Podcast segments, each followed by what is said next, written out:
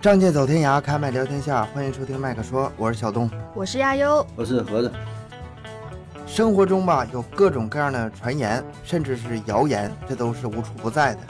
嗯哼，今天我们就一起聊一聊我们经常听到的那些传言，看一看是不是有一些是有道理啊？是？吗？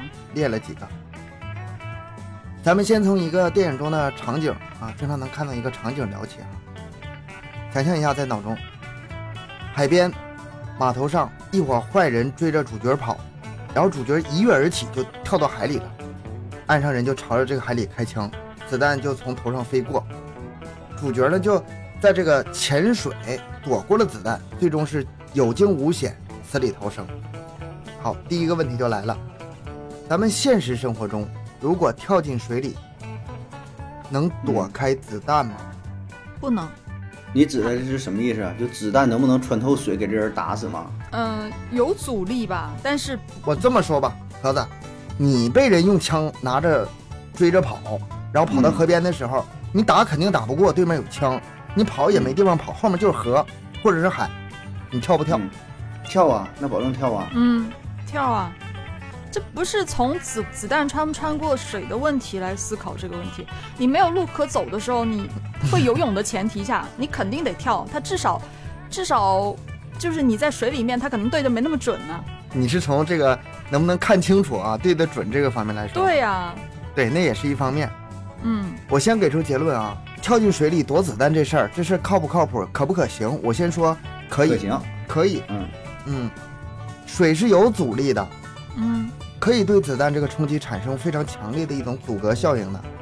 嗯，但是疑问也同样存在啊，你这开玩笑吗？那可是子弹呐，杀人的东西，就是这么致命的东西，进水就就不行了，不是完全不这行，么不中用啊它只它只是子弹有阻力，但是它阻力不代表，呃，你完全没有效果。如果是近距离的话，我觉得还是能干掉它的。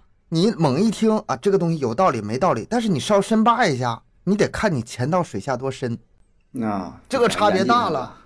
嗯，有人做过科学实验啊，就是用橡胶假人模拟真人，可见过吧？那种视频经常啊嗯嗯给他扔水里，然后拿枪突突，看能不能就是对他造成伤害。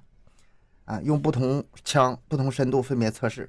咱们直接说结论：水深一米以内，子弹嗯是致命的，顶多说是因为视线关系哈打不中，这个另说。但如果说你说很多人打枪的话，这个命中几率还是很高的。所以说，盒子，你要往下跳水了，一米以内，嗯很大概率还是完蛋，特别是枪啊很多的情况下。你说就是排除打不准的原因，嗯，排除这个水的干扰影响了他这个射的方视线啊向、精准精准度的事儿对，嗯啊，排除这个事儿。就是如果说从威力上来讲，一米一以米内那、一米以内啊还是很有威力的。影响不大。对嗯，但是你要是水性好点儿，你往下潜到了一米五以下，嗯，你就安全了，够够用了。够用了，子弹就基本上伤害不到你。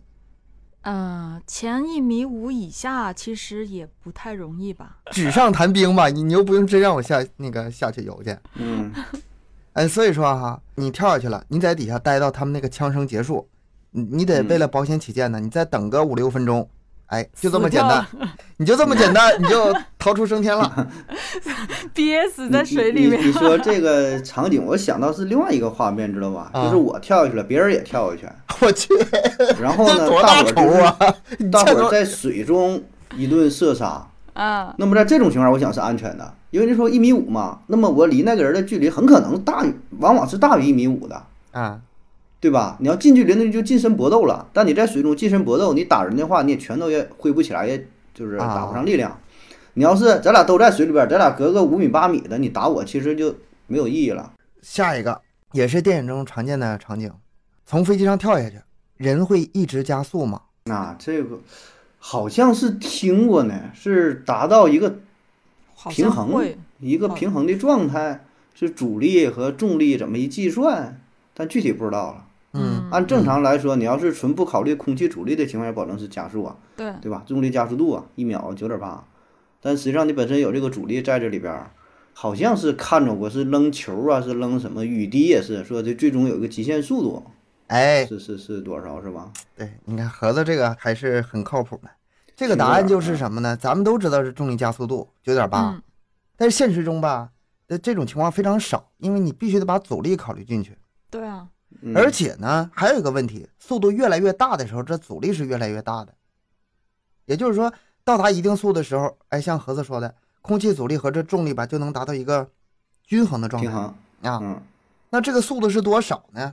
两百千米到二百九十千米之间。也就是说哈、你从飞机上往下跳，咱们之前看视频的时候就看那些跳伞的人，他们是可以调速度的，嗯有的人下去的快点，有的人下去的慢点。嗯嗯通过调整姿势来改变这个速度。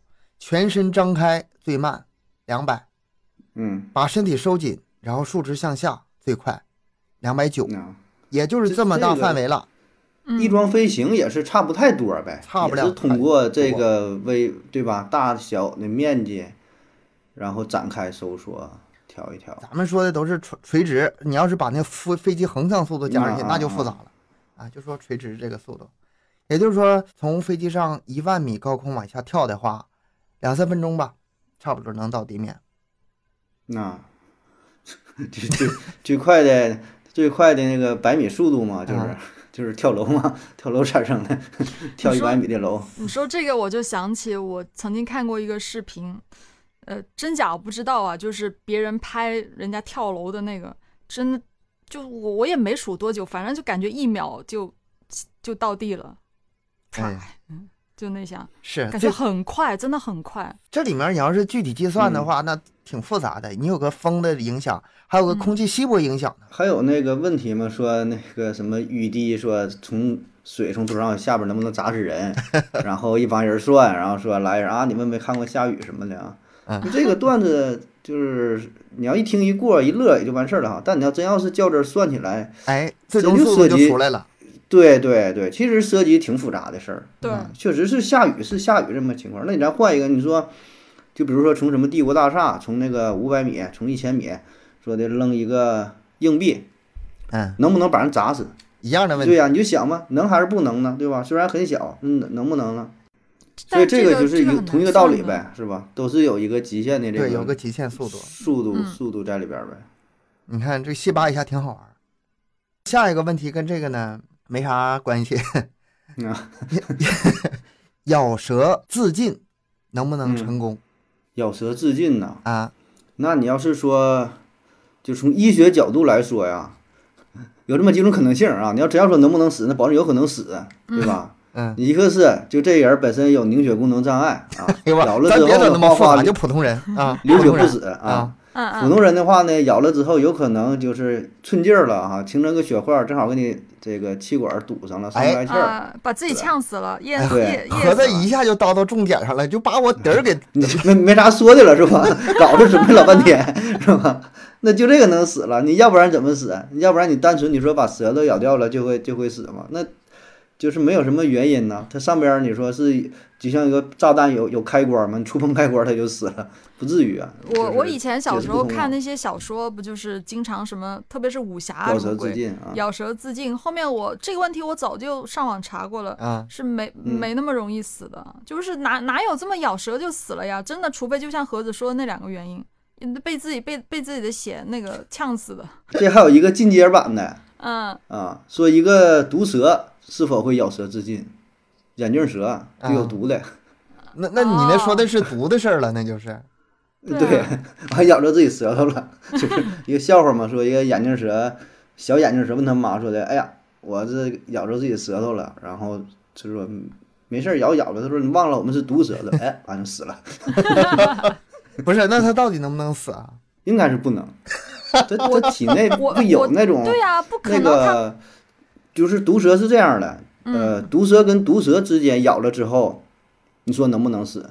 哎，你不这一个定问题啊不一。定这吧？不一定看分毒类，性。同种类呢？同种类嗯，同同种类同应该种没类事。好像就不会，它体内会对有，就像是抗抗体嗯原抗体啊呀、什么的，就是那种反应之类的。绝对是有抗体的。我本啊身我自但己是制造这种毒，我怎么可能没有如抗果体要呢？是对，如果要不同种类的，有可能会死，但再再再那个深入，咱就不太懂了。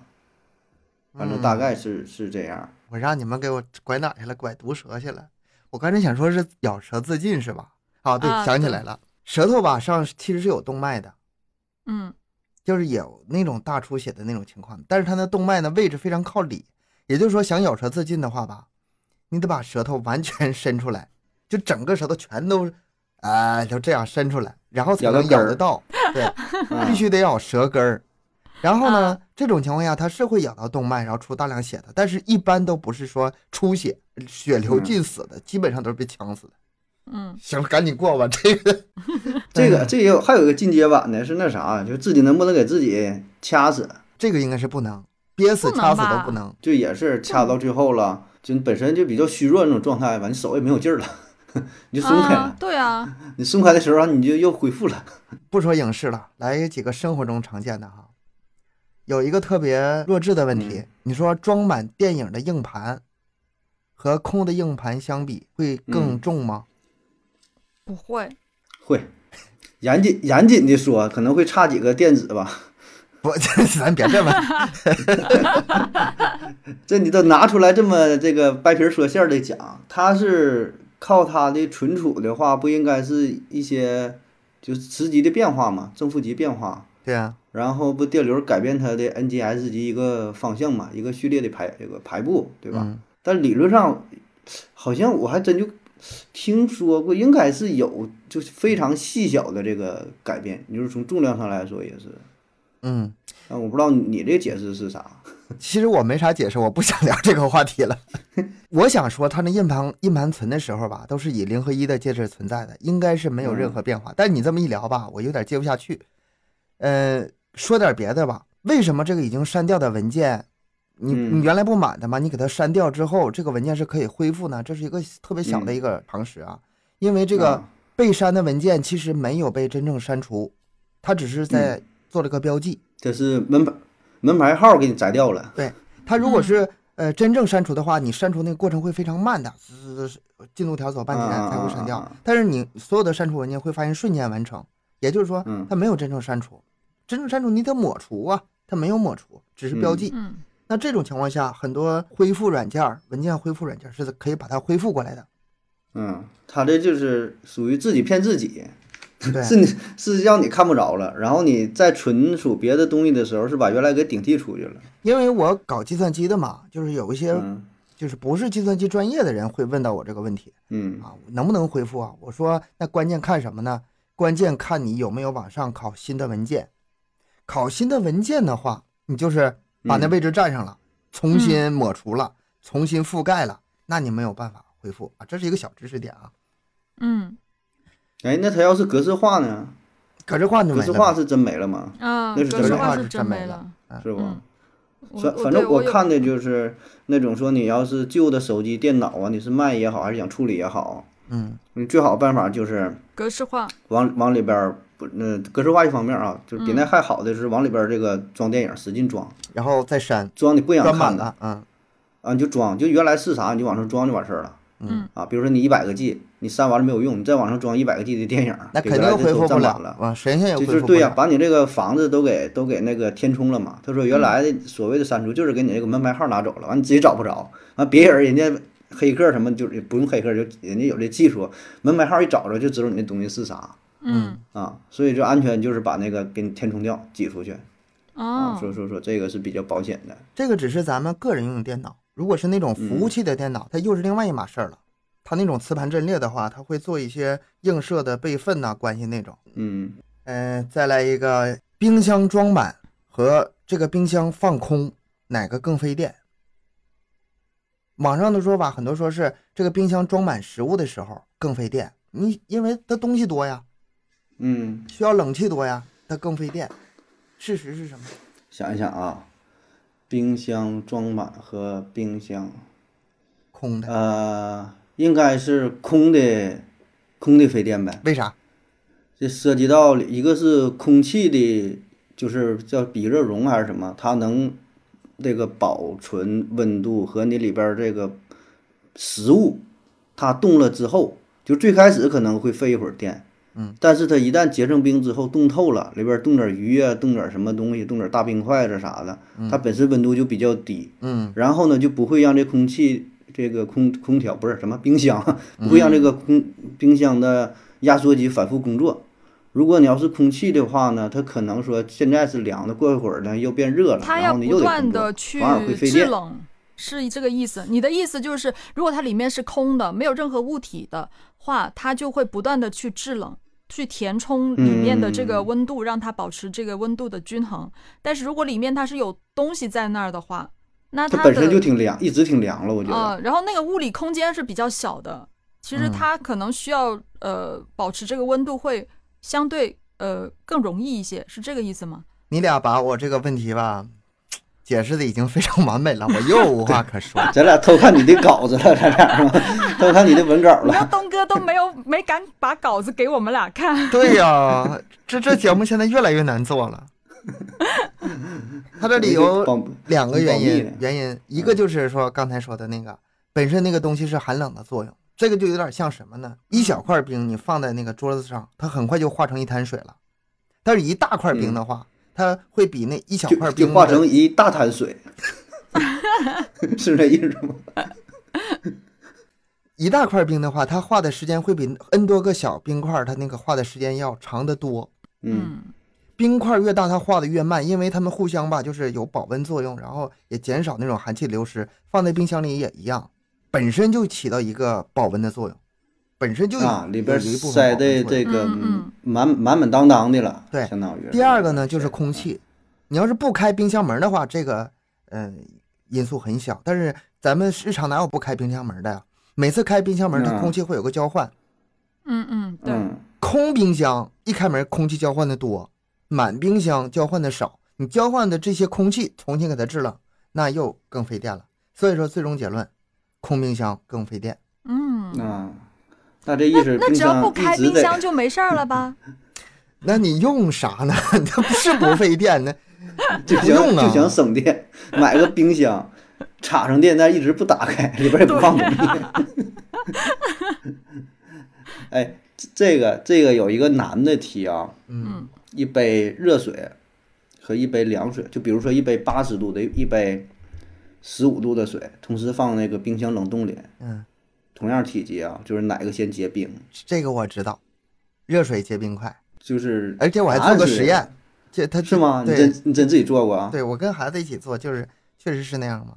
但是不知道为啥，不是啊、不是那分子活动的更那个活跃嘛，更容易反反正我是那么理解的。那你们就是做这个实验，你们也不彻底研究一下到底是为啥吗？冬天有个洒洒水成冰的那种视频，就是嗯冬天特别冷嘛，东北嗯啊，然后你水往天空一抛，咵下来都是冰碴子。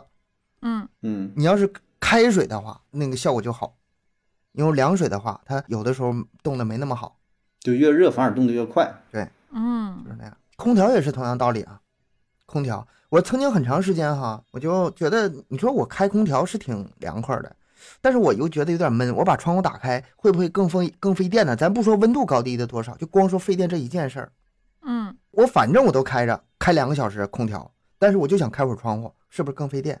啊，温度调的同样情况下，后来我想我这个想的真是太白痴了，它实际上是更费电的，因为空调它不是说傻了吧唧一个劲儿的往里吹那个同样的那个温度嗯的风，这不是跟冰箱同一个道理吗？它是感温的，嗯它是根据你那个实际空气多少，它觉得应该怎么调，它会有个感应，嗯然后就是你设置是二十五度，它它你指的对，它指的不是这空调往外喷二十五度的这气儿而，是你这个地方，你这个室内的它温度，对，它想把这个地方给你整成二十五度的样子，对。嗯然后如果所以你发这现就是是二十五度的话，它可能就一点儿不干了。就嗯对。嗯否则的话，它就是你要特别热，那它就得吹使劲使劲往冷了吹呗。我原来想中嗯想象中一直吹二十五度的风，这个技术多么老啊，这得是吧？这可能是嗯最开始最原始的，可能是这样的。啊，就固定呗，我要多啊少你就给多少。但是现在其实不是，都都是有那个感温那种零件儿的，所以说，那开窗户的话肯定会消耗更多的电量。它为了维嗯持这个温度，啊，这是把我这个问题顺便解决了。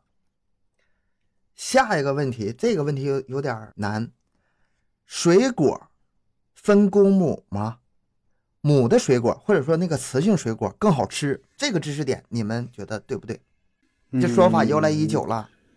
嗯。嗯，对，我我有听过这个说法，但是真的没有去细想过这个问题。就趁着这次机会嘛， 想这想这些没用的。那个孙悟空不都讲嘛，就是那个葫芦有两个，我这个是公的嘛，开天辟地的时候，嗯，我这公的，你那是母的，猴子的话你还信？ 紫金紫金葫芦嘛，你那个看着我这个就不灵了嘛。就是不管是挑西瓜、梨、橙子、苹果、什么荔枝，乱七八糟的，就是去挑这些水果的时候吧，网上说的，去挑雌性水果啊，不要挑公的或者是雄性水果，这样更好吃。嗯，这个回答你无论是真的还是假的，都是错的。为什么呢？第一哈，水果在植物学上是不分公母、不分雌雄的。嗯第二，但是网上说那些话是真的，就是他们那么挑出来的水果确实好吃。嗯，但是并不是因为公母的事儿，是吧？但是他说的这个，呃，就是按他的方式去操作是对的啊，比如说嗯挑这个看这什么造型怎么地，是吧？比如说那个荔枝，说那个嗯壳上那个刺儿啊，如果是尖的话，这是雌性的，汁儿多，嗯然后甜，核儿还小，然后没有壳还这个薄。不存在公呃这雌和雄这个这个事情，它只是说它长得就是它的那些外观或者是怎么样会有点不一样，是这么挑是对的，按照你这个说法挑是对的，但是这个不代表它就是公和母这种事儿，嗯，是这个意思。思吧？对，就是这个是水果的品相，水果的嗯种类，水果的品相，它可以直接影响水果的口感，嗯，但是它不是性别。对，这个我是认可的。这是一个非常典型的一个错误的观点推出了正确的结论。你要是硬跟人杠吧，你说这水果不分公母，你说那个都，你还没法说它不对。嗯，我就想，我要是跟日日常生活中跟人就是杠起这事儿，后来拉倒吧，我杠什么杠？你说的都对，行，就买母的啊，就买母的，其实也没啥毛病。嗯，也那你这种就省事儿嘛，就是没有必要啥事儿都跟别人说嘛。而且好搜，哦嗯比如说回家跟自己老人说，哎呀妈，你要买水果哈，买什么样的？怎么？你告诉他怎么搜啊？你就说你在网上搜怎么辨别母的就完事儿了，剩下的就就就解啊，决还了有。这样的吗？我们这边也真的没有说这样去搜哎。呃，但是具体之间这个差别多大哈、我嗯我是吃不出来，我是不知道，都是家里人买，主要吃我是就吧，吃就行主。要是负责吃。哎，但 是但是咱们说这个事儿啊，有这么回事儿。啊下一个，吃木瓜能丰嗯胸吗？吃韭菜能壮阳吗？这俩一起说啊。能、 这你 啊都答对了，你没有奖的 了，你不用说犹豫，那个悠悠，你就按你直觉来说就行。我不是所有都是陷阱，不是雅因为雅呃，茹这说不能啊，我吃这么多年了没有 用啊。不是，我记得我以前就搜过这个东西，嗯他说它的里面的成分是有一定作用的。嗯，嗯，我记得是是这么说的。它好像是这样的，就是一个呢，就是因为这个木瓜它是大小吧比较合适，行你要真要说整个这个葡萄丰胸，对吧？整个桃子丰胸，看也不那回事儿。你要说西瓜丰那胸吧，我它有我点想大风了，，我想风大点儿， 西瓜不挺好吗？它有点太大了。你说整个那个大西瓜丰胸是吧？有点过。嗯，所以它这首先大小比较合适，然后呢，椰子里边儿吧也有这个汁水儿啊，也是白色的椰子都看出着来比了，较像那上面毛怎么办呢？ 然后呢，再加上就是一些那个宣传啊，嗯一些这个商家的宣传啊，他嗯会有意无意的会把这个椰子和丰胸，就俩人儿这俩事儿会绑在一起，从小喝到大嘛，是吧？从小喝到大。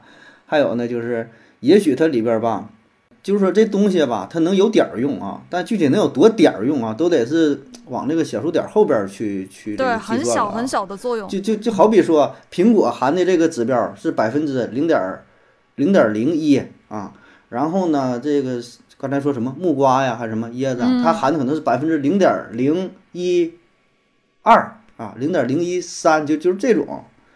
那你要真要说按这个要有用的话，我估计你得吃那个一天一天得吃三吨的，可能说能有这个效果。我觉得凡是这种说有点儿用的东西，我都不就觉得我就给忽略了，我就干嘛要不是算它？我我其实就是如果严格来说，按照数据来说，按照它里面的成分数值来说，它确实是一这个某一些成分、某一些数值是有这么一丢丢的作用，你不能否认它这个作用的存在。那我吃别的也有，呃呃，但我只吃是别呢，的很多，哪怕吃大米啊对饭可能也会有。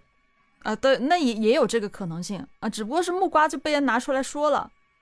嗯，所以是嗯，凡是说嗯吃啥补啥吧，我是不太信的。凡是说吃啥补啥，我都不太信的，尤其是食补这块儿。你要说药的话吧，咱另外一码事儿。然后你要是挽回细究这事儿哈，就是如何促进乳房的发育，其实就是靠雌性激素，非常简单的事儿。嗯雌性激素哪儿来的呢？青春期的发育，这是肯定有，对吧？嗯，然后怀孕肯定有，对吧？吃一些药肯定有作用，对吧？但是你说食物，我不太不太认的。微微乎其微吧，这个食疗的作用还是相对比较，不我能完全否认，我还是保持这样一嗯种态度。这个就看你怎么想。你要是给它作为食物来吃的话是可以的，但是你要是抱着我拿它丰胸，这是我一个药药准用啊备，对呀、准备拿它就正经拿它干一件事儿，那肯定可能要大失所望。那那要吃到，嗯，咱那个不有这一句话嘛，叫抛开剂量谈毒性都是耍流氓，对啊，对吧？你嗯你抛开这个剂量，你谈的疗效也是耍流氓，嗯，对吧？你说就那点儿用，它没有意义啊，也不会给你让你身体多么好，也不会让你身体多么坏。就像那个大力水手嘛，说吃菠菜，说为啥说吃菠菜补铁呀，什么什么有用嘛？后来传说啊，说是因为那科学家计算的时候，计算一个差了一个小数点儿，嗯，给他多往前点了一点了一位啊，说这个厉害呀，是明显是别的蔬菜的十倍还要高啊。 实际上它就是微弱的优势啊，没有没有什么意义的，就是没有没有统计学上的差别，你都得是成吨吃才能行。比如一天吃三吨啊，能给你补点儿，那属于属于属于这种那那可能缺别的了，我感觉成吨吃别的啥都吃不下了。对啊，但是没办法，就咱们对于那个以形补形这个事儿还是比较认可的。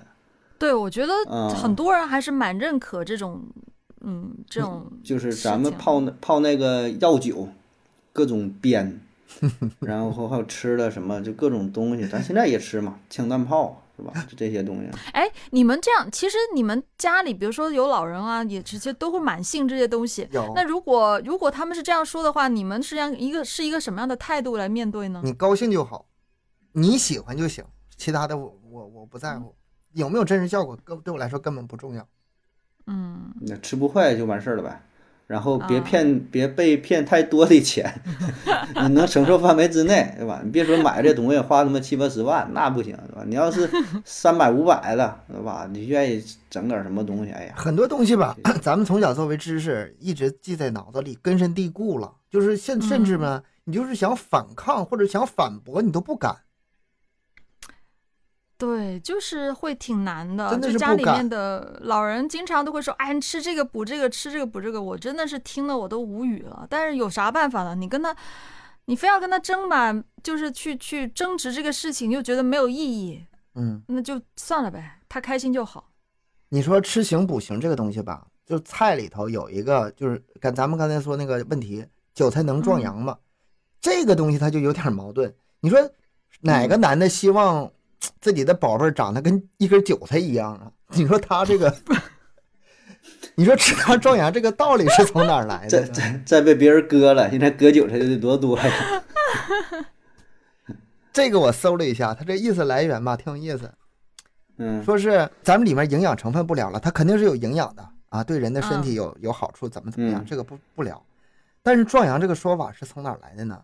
以前的中医古籍《本草拾遗》中有这样的记载：韭菜温中下气、补虚、调和腑脏，令人能食，益阳、止泻。它这个“哪益几阳个字儿”啊两个字儿，“益”是那有益的“益”，啊，啊，阳是阳阴阳的阳，太太阳的阳啊，啊一阳，嗯嗯嗯嗯。这就说不定是哪个大聪明看完之后吧，哎， 嗯不是那个羊啊，问题就是，但是是一个字儿啊。 然后哪个大聪明看到之后就直接我勒个去，这个玩意儿好啊，壮阳。嗯就我这么估来的计就是卖韭菜 卖韭菜那人儿，别嗯对，家里种韭菜那个，咱先不说他这个写这个东西有没有科学道理哈，中医话题不嗯是咱今天聊的重点，但是问题就是人家本来也不是这个意思啊。 中对呀、医里头阴阳就是什么呃补阴阳调啊，和的不是这个对意思。对对对啊。但是这帮人看到哎，就简单按字面意思来，一阳哎，那不就是壮阳嘛？哎，他就这么来。嗯，那这种事儿太太多了，嗯，这这种我觉得这种其他地方肯定也有很多误传呢也好，误解也好，它也是这么来的。最典型就是以前那个什么正月剃头死舅舅那事儿嘛，就嗯类似的这种，很很多多很都是谐音梗，传来传去那个字儿就变了。嗯就咱很多古话也是嘛，什么无奸不商，还有什么啊，对，无毒不丈嗯夫，夫啊挺无毒不对，无无度不丈夫嘛，无毒不丈夫，就这种对对对。太多了啊。哎，而这个且吧，这期这些我们也可以吃出这一个事出儿，咱一们期都这能个接节目。嗯接触得到，是吧？那个古语儿什么什么这种啊，就咱吃这个事儿吧，咱平时接触太多了，谁天天都得吃。然后呢，还会结合很大很多其他的原因啊，像咱们传统的思想叫天人合一，啊、嗯叫什么回归自然，然后呢就相信这个大自然的力量，对吧？就觉得这东西现在也是嘛，无公害、绿色、环保。你说啊这些我都认，我真我是真的吧都认，什么天人合一啊、环保这些我都认。嗯嗯，是啊，就是这个大道理是没错的啊，但是你放在这个具体的这个、这个细节上，具体这个事儿上，它是否有效呢？尤尤其涉及到到商咱业就活动，对啊，就是咱就事儿说事儿啊。你说什么天人合一啊什么？你要说这要真要想聊，OK，咱拿出来聊，到底什么叫天，什么叫人，怎么叫合一，是吧？都可以去说。你泛泛的说，我我吃这个韭菜就比你那个好，那我是不认的，对吧？你这个说的根本没有说服力。而且还有很多原因是什么呢？就是咱那个，这个也是中医的话题，是吧？就咱们总总觉得这个吃东西啊，可能副作用相对小，对吧？一说吃药了，也那个副作用太大。嗯。再有呢，就是穷啊，过去穷啊，对吧？以前你说谁都知道，就现在也是谁都知道吃这个药可能会更好啊，但是抗癌药吃不起呀、一个月八万块钱吃不起，咋办？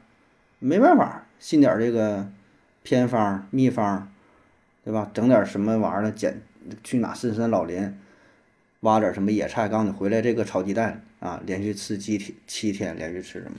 所以很多原因综合在一起吧，就是导致了这种事儿是一个是一个比较普遍的现象，又很难三两句话解释清楚。然后呢，这里边儿鱼龙混杂的，反正对于所有的食补，我都持保留态度吧，不能说一点用没有，这个我话嗯我不敢说。咱就说壮阳这事儿，别扯那么远。就壮阳这事儿吧，嗯，简单字面意识上那种壮阳效果要好，然后真的是按字面说的立竿见影，立竿见影的话，嗯，请说出你的故事。食补我觉得基本没戏。你别说韭菜了，腰子我现在也是持怀疑态度的。就真正能有效是什么呢？蓝色的小药丸儿，那个我觉得嗯能有用，药品可以，食物我是持绝对怀疑态度的。食物起效肯定也没有那么快啊，这种，嗯，我我也是保持中立态度吧。下一个问题，我觉得可以好好讨论一下，也值得讨论一下。看电视的孩子会变笨，嗯嗯，哎这个说是之前有很长时间，我记得在网上说的比较多，现在可能说的比较少了。我嗯前几天我还听一个家长说他孩子，嗯嗯，是一个男生哈、他爸爸说他就是他你老玩手机游戏，你会变笨的。嗯嗯他就这样说他儿子。我当时我在听，我当时其实我我没怎么听过这种说法，我听了以后我在想，为什么会这么说呢？对我这说个很我的复理解杂，吧啊，我觉得这个不是很容易、嗯一句话说明白这个。 嗯这个事儿呢，可以从 N 多个角度去分析理解，是吧？我就说一个切入点哈，呃，说玩手机也好看电脑也好看电视也好，说这些孩子会变笨，呃，一个重要的原因呢，就是因为他的家庭环境、家庭教育、家庭背景，他的父母，甚至说是经济收入，嗯因为对于咱们普通人家庭啊，甚至说相对贫穷点儿的家庭啊，呃，带孩子的一个比较好的方式就是让他玩手机、玩 iPad、看电视，嗯，啊，因为这个成本是比较低的，对吧？对拿手机玩 iPad 这多少钱嗯呢？对吧？咱觉得哎，这不电子产品，以前可能觉得挺贵，现在其实不当回事儿了，对吧？一两千块钱你也能给他玩儿。那么在这种情况之下，是你教育投入是非常低的情况。嗯，有些人家孩子干啥呢？他不会玩这些啊，他是人家是攀岩、马术、潜水啊，找私教一对一，或者是出国去欧洲去哪旅游玩去了。他这个假期他不闲着，不像你这孩子只能是天天就是搁家玩个王者了，也就也就这个水平了。嗯，呃，所以你想你家这种孩子啊，咱说可能也就搁家玩个王者了，对吧？这个假期也就过去了。嗯，对吧？人家那个孩子过得是丰富多彩的，啊，所以在这种情况下，教育出来的孩子也是不一样的。嗯，他不只是说聪明和笨的问题，整个接受的教育资源就不一样，成长的环境就不一样，所以最后呢，咱说可能人家那个孩子更有出息啊，考个好大学，找个好工作，什么什么，整个这个事业，再加上本身他这个父母的加持，这个背景，你就啥也不干，人家可能给你安排的明明白白的，你怎么跟人家去比呀、所以最终我们看到的结果是你高考的分数可能没有人家多，事事混的都不如意，然后说，哎，你这是玩啥？小时候就玩儿，一天就知道玩儿游戏，一天就搁那会儿鼓捣手机，整电脑看电视追剧。但是反过来说呢，你这个是谁造成的呢？是孩子自己吗？并不是啊。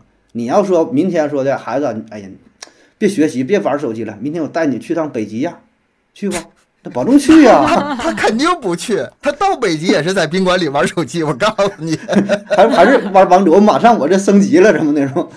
问你，我明天带你去这个穿越撒哈拉沙漠，想不想去？咱就不说远的，我就咱就近边的，去趟新疆看一看，吃点葡萄干，烤点羊肉串，去不去？那保证去啊！哪个孩子不想去啊？你我带你去自驾玩去，那老多花花样，老多玩的了。那你这样背景之下教育的孩子，跟你天天玩手机的孩子，保证不一样。这不是孩子愿意玩，而且啊，你说出去玩这个事儿吧，我还持个保留观点，就是说不同年龄的嗯孩子，他他其实想法不一样。嗯前一阵子我带我家亲戚家孩子啊跟我家孩子一嗯起去博物馆，因为年龄差的关系，这两个孩子在里面嗯获得的乐趣完全不一样。你可以说领那就是那是年龄不适应的话，比较小的话，他根本看不懂，对他来说是一种折磨。这个对，你得恰好能能让对他要理解看得你了。是这年样。龄段这个对，确那你实，我我的意思是说啥？就是那你要这么说的话，就人家那个高等教育的家庭，在不同年龄段有不同的玩法。嗯，那小的时候，那我想啊那不去博物馆呐，三四岁爱玩啥？爱玩海，走啊，去明天马尔代夫去沙滩玩去啊。你这能玩啥呀？就小区里呗， 对吧？就是玩手机嘛。所以对于家长来说，玩手机是又省钱，又省时间，就什么都什么都很就很方便，最简单的解决问题的办法。手机给他一一扔，他自己这边打麻将去了，他自己也玩手机去了。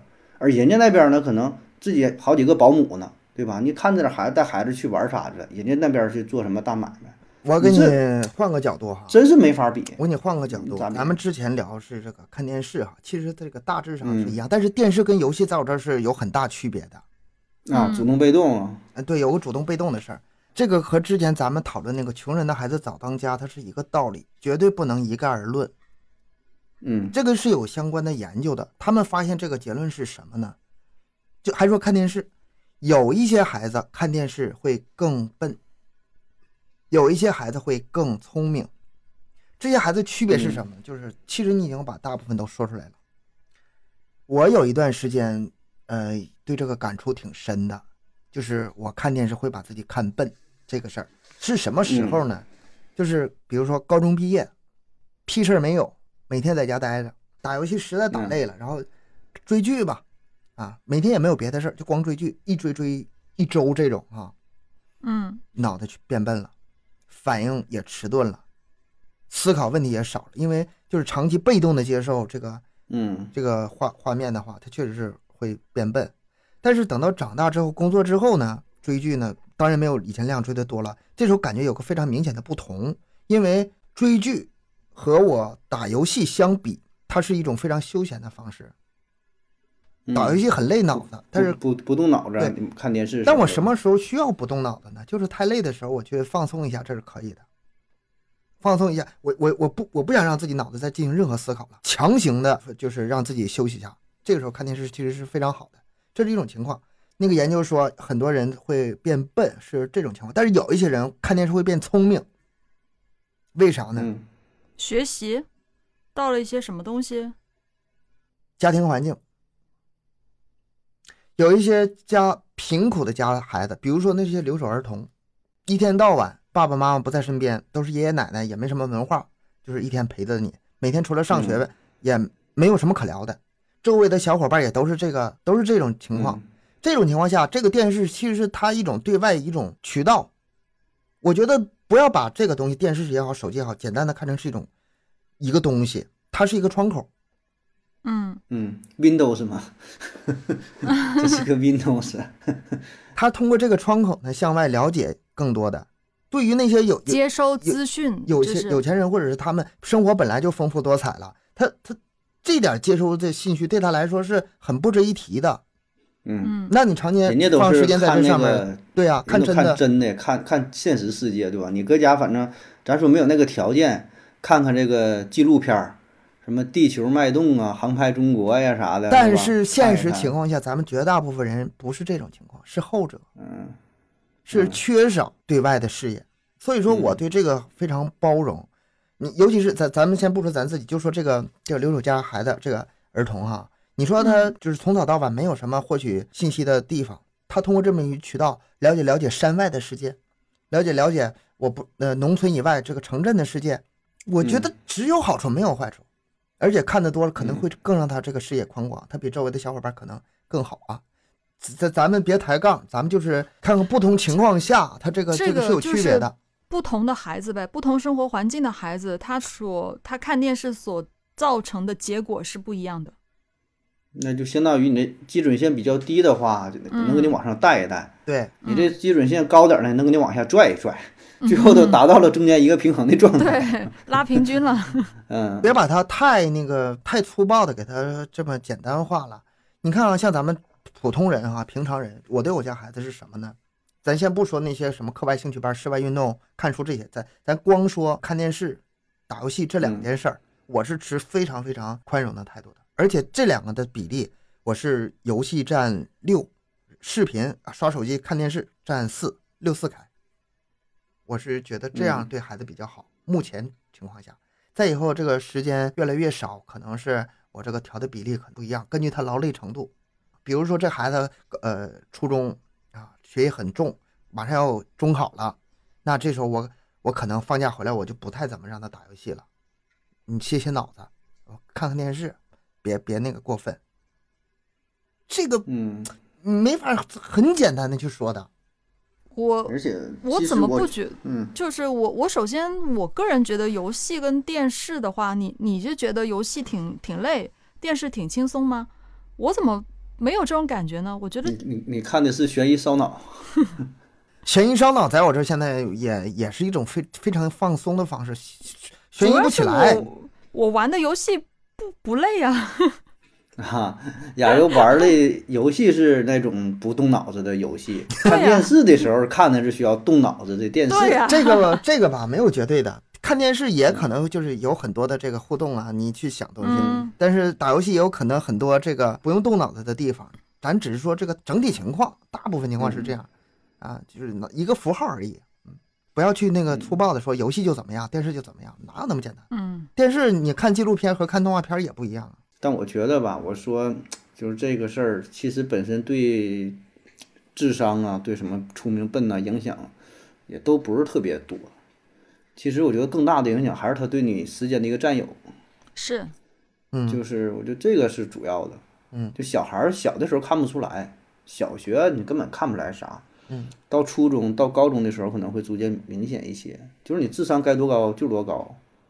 嗯，那么在你智商不是特别高的情况下，你反而花了更多的时间去玩游戏、看电视的话，不管看的是啥，是烧脑子的还是说很轻松的，这都会占据你一个大比例的时间，嗯然后压榨你学习的时间啊，间接的结果就是你学习成绩下降。嗯我觉得这个是主要的。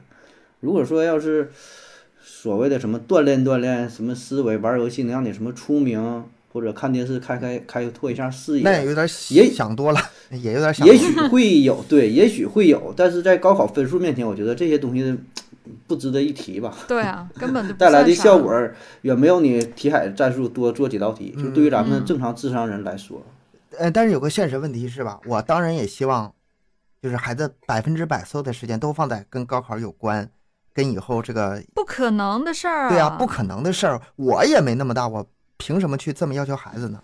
嗯嗯，你还没等到高三就先抑郁了，这事儿不行啊，还有很对多别的重要的事儿啊。很很多事情要注意。现在孩子心理问题也是个大问题。以后就是就是在学校里，这老师啊，这个考卷啊，折磨他的事情多了。就是在学校之外，家长，我觉得怎么说呀？这个我我现在孩子也是才小啊，上以嗯后初中、高中，我也不知道我会对他怎么要求，我只能说尽力，嗯，在我这儿让他放松一下，因为学校已经压力给他挺大了，嗯，但以后保证是压力越来越小，家长怎么可能压力越来越小嗯压力啊？你说家长这头压力啊？家长给予的压力保证是越来越小啊！我说，啊因为每一代学习的目的性都不一样。就咱们这一波，咱说八零后，让你学习，你基本就是只许成功不许失败，嗯有着强烈的目的性。你像咱们要培养孩子，起码咱们现在哈，啊已经咱不说这样了，对你嗯心家孩子肯定心态也不小，同咱家了嗯孩子也小，但是我跟身边的这个同学朋友聊，孩子也都挺大了，学呢也是学，补的也挺累，也挺卷，但整体的状态还是不一样。就是大不了说的那也行，咋的也能活着，对吧？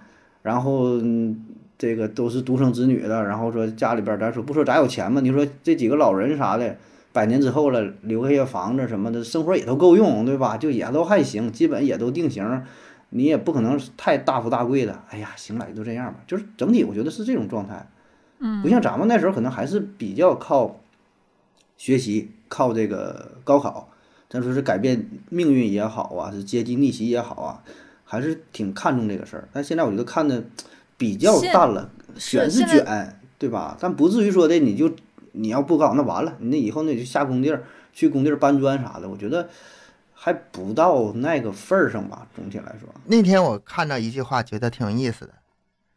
嗯，我先问你个问题，你觉得就是咱们小的时候和现在孩子小的时候，他们心里承受的那种各方面，就是综合加起来，哪、嗯哪个更觉得更苦一些呢？咱们苦呗，咱们苦啊，保证咱们苦啊。